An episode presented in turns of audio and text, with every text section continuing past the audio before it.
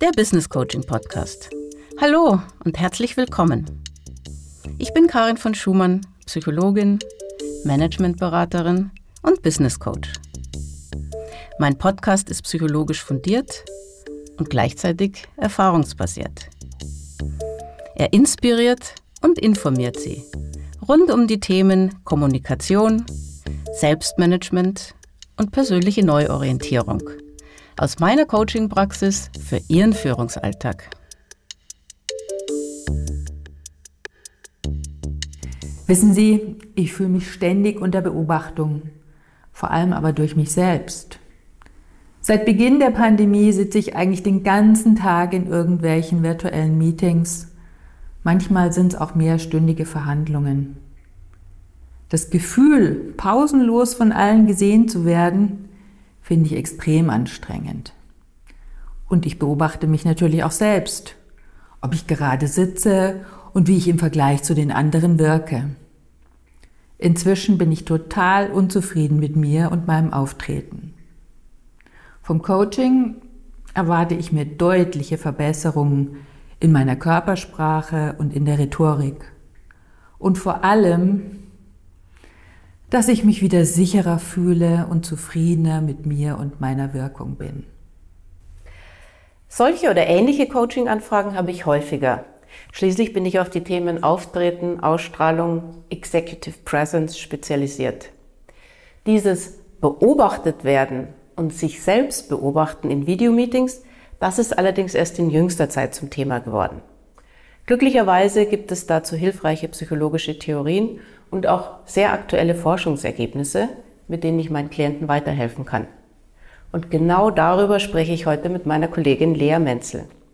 Sie ist Psychologin und hat an der Universität Salzburg eine Studie zum Thema Wohlbefinden in Videomeetings durchgeführt. Herzlich willkommen, Lea. Schön, dass du heute da bist. Hallo Karin, ich freue mich auch wirklich wieder sehr, dabei sein zu dürfen. Lea, kannst du uns bitte das Design deiner Studie schildern und auch welches so eure zentralen Forschungsfragen waren? Klar. Also wir haben in unserer Studie ca. 150 Personen aus dem berufstätigen Bereich wie auch Studenten und Auszubildende anhand von einem Online-Fragebogen befragt, wie sie sich nach virtuellen Meetings fühlen. Und dabei war es besonders wichtig, dass es eben Videomeetings waren. Das heißt, dass sie ihre Kamera anhatten. Mhm. Weil wir eben die Auswirkungen der Selbstaufmerksamkeit auf das Wohlbefinden der Teilnehmer untersuchen wollten. Und die Selbstaufmerksamkeit wird genau durch diese Kamera angesprochen. Lass mich das Phänomen der Selbstaufmerksamkeit mal unseren Zuhörern kurz erklären, erläutern. Wir Psychologen verstehen unter Selbstaufmerksamkeit genau diese Beobachtung des eigenen Verhaltens, zum Beispiel mit einem Spiegel oder eben durch ein Video, wodurch die Aufmerksamkeit auf uns selbst gelenkt wird. Also, dadurch, dass wir uns in Videomeetings selbst sehen können, wird unsere Selbstaufmerksamkeit angesprochen, weil wir unser eigenes Verhalten tatsächlich genau beobachten. Wie sehe ich aus? Wie wirkt meine Gestik? Habe ich auch eine gerade Haltung. Zudem kann ich auch die anderen Teilnehmenden beobachten und dadurch wird ein sogenannter sozialer Vergleich aktiviert. Das bedeutet, ich vergleiche mich mit den anderen Teilnehmenden hinsichtlich ihres Aussehens, wie sie sich verhalten, was sie für Beiträge zum Meeting machen. Genau, und dieser soziale Vergleich war genau das Thema, um das es uns ging. Weil wie wir uns vergleichen, beeinflusst unser Wohlbefinden. Und das Ganze haben wir uns jetzt noch im Zusammenhang mit hohem oder niedrigem Selbstwertgefühl angeschaut. Also Selbstwertgefühl habt ihr auch noch mit eingezogen. Genau, genau. Und deswegen konnten wir so zum einen nachweisen, dass eine erhöhte Selbstaufmerksamkeit zu einem geringeren Wohlbefinden und einer niedrigeren Zufriedenheit geführt hat. Und zum anderen war, wie vermutet, dieser Effekt bei Personen mit einem niedrigen Selbstwertgefühl auch nochmal besonders deutlich. Das klingt ja sehr logisch, aber wie genau erklärt man sich dieses Phänomen? Ja, die dahinterliegenden Prozesse sind wirklich spannend. Denn je nachdem, ob ich ein hohes oder niedriges Selbstwertgefühl habe, vergleiche ich mich einfach anders. Also wenn ich jetzt ein hohes Selbstwertgefühl habe und mich mit anderen vergleiche, dann fokussiere ich mich eher darauf, wo ich besser bin. Also ich beobachte zum Beispiel, dass ein Kollege sich häufig verhaspelt, zu schnell spricht und insgesamt nervös wirkt. Dann denkt jemand, der ein sehr hohes Selbstwertgefühl hat, ach, das mache ich ja besser, ich spreche langsam und verständlich. Personen mit einem niedrigen Selbstwertgefühl fokussieren sich dagegen eher auf die Schwächen, die sie dann mit der anderen Person gemeinsam haben. Das wäre dann jetzt in dem Beispiel, dass dann die Person denkt, oh je, ich verhaspel mich öfter, bestimmt wirklich dann auch so unsicher.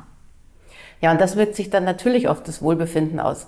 Wenn ich mich auf meine Stärken fokussiere beim Vergleichen, dann fühle ich mich natürlich besser, als wenn ich damit beschäftigt bin, mir meine Schwächen vor Augen zu halten. Genau, und dieser Prozess wird durch die Selbstaufmerksamkeit in Videomeetings nochmal verstärkt. Kannst du dazu nochmal ein praktisches Beispiel geben, Lia? Klar, also nehmen wir jetzt mal an, ich bin eher unsicher und fühle mich nicht so wohl, vor einem Publikum zu sprechen.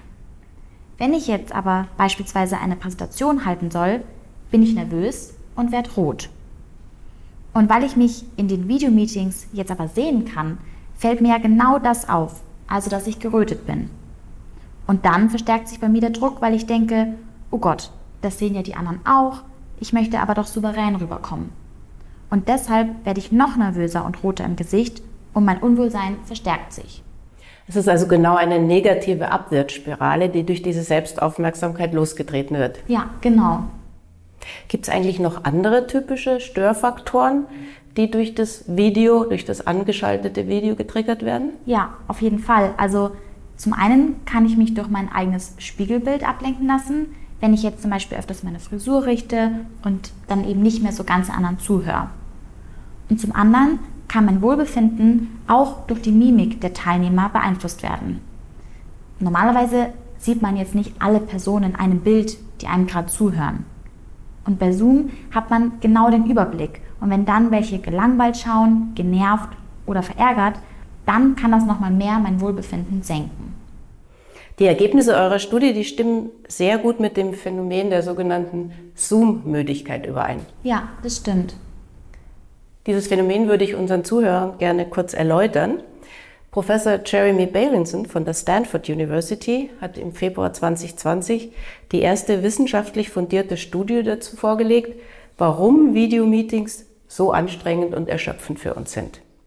Und er hat das Phänomen dann Zoom-Fatigue genannt, weil in den USA mittlerweile die Begriffe Zoomen und Videoconferencing insgesamt gleichgesetzt werden.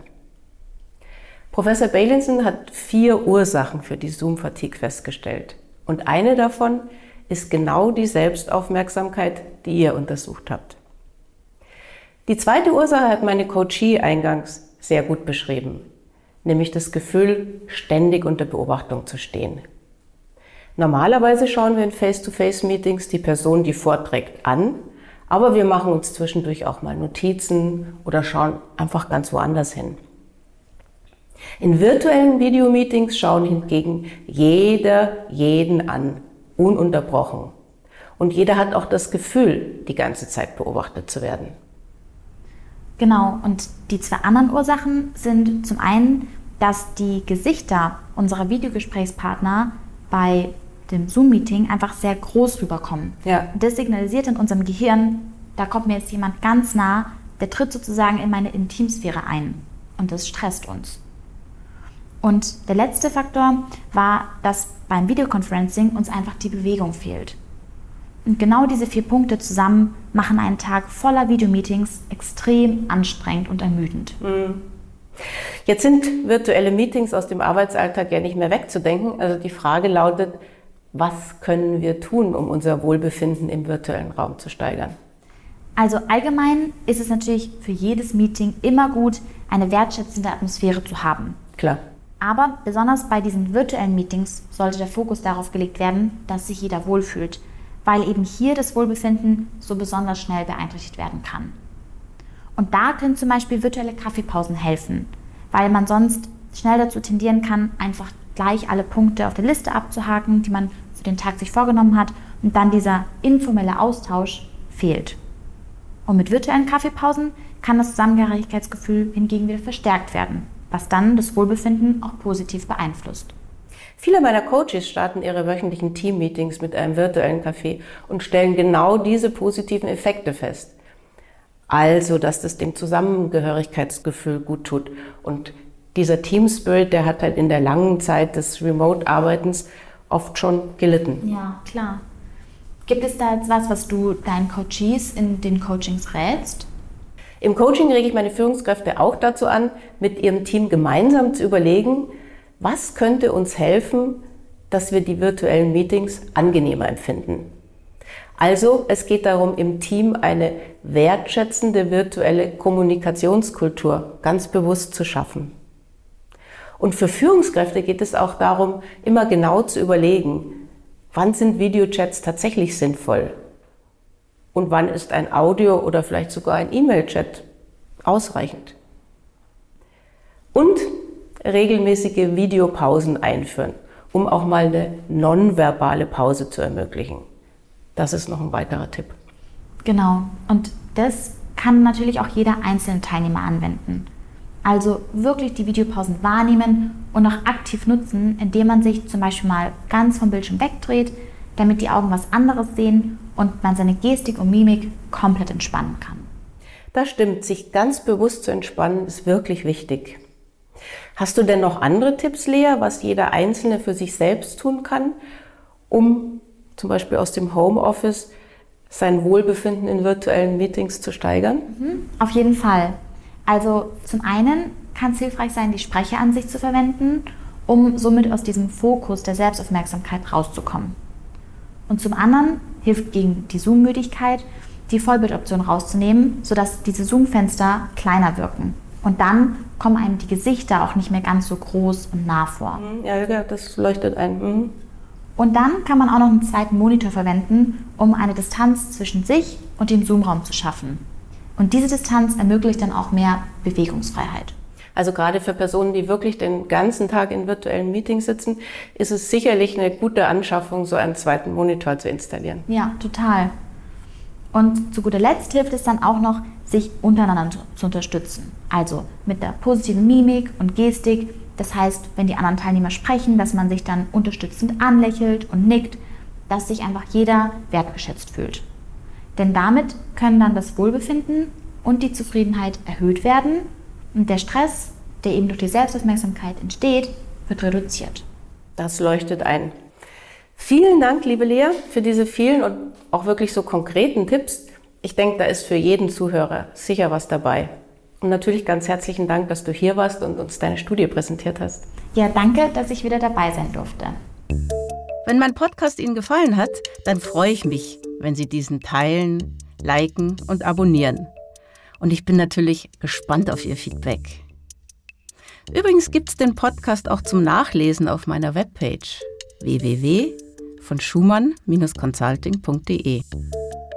Alles Gute und bis zum nächsten Mal. Ich freue mich auf Sie.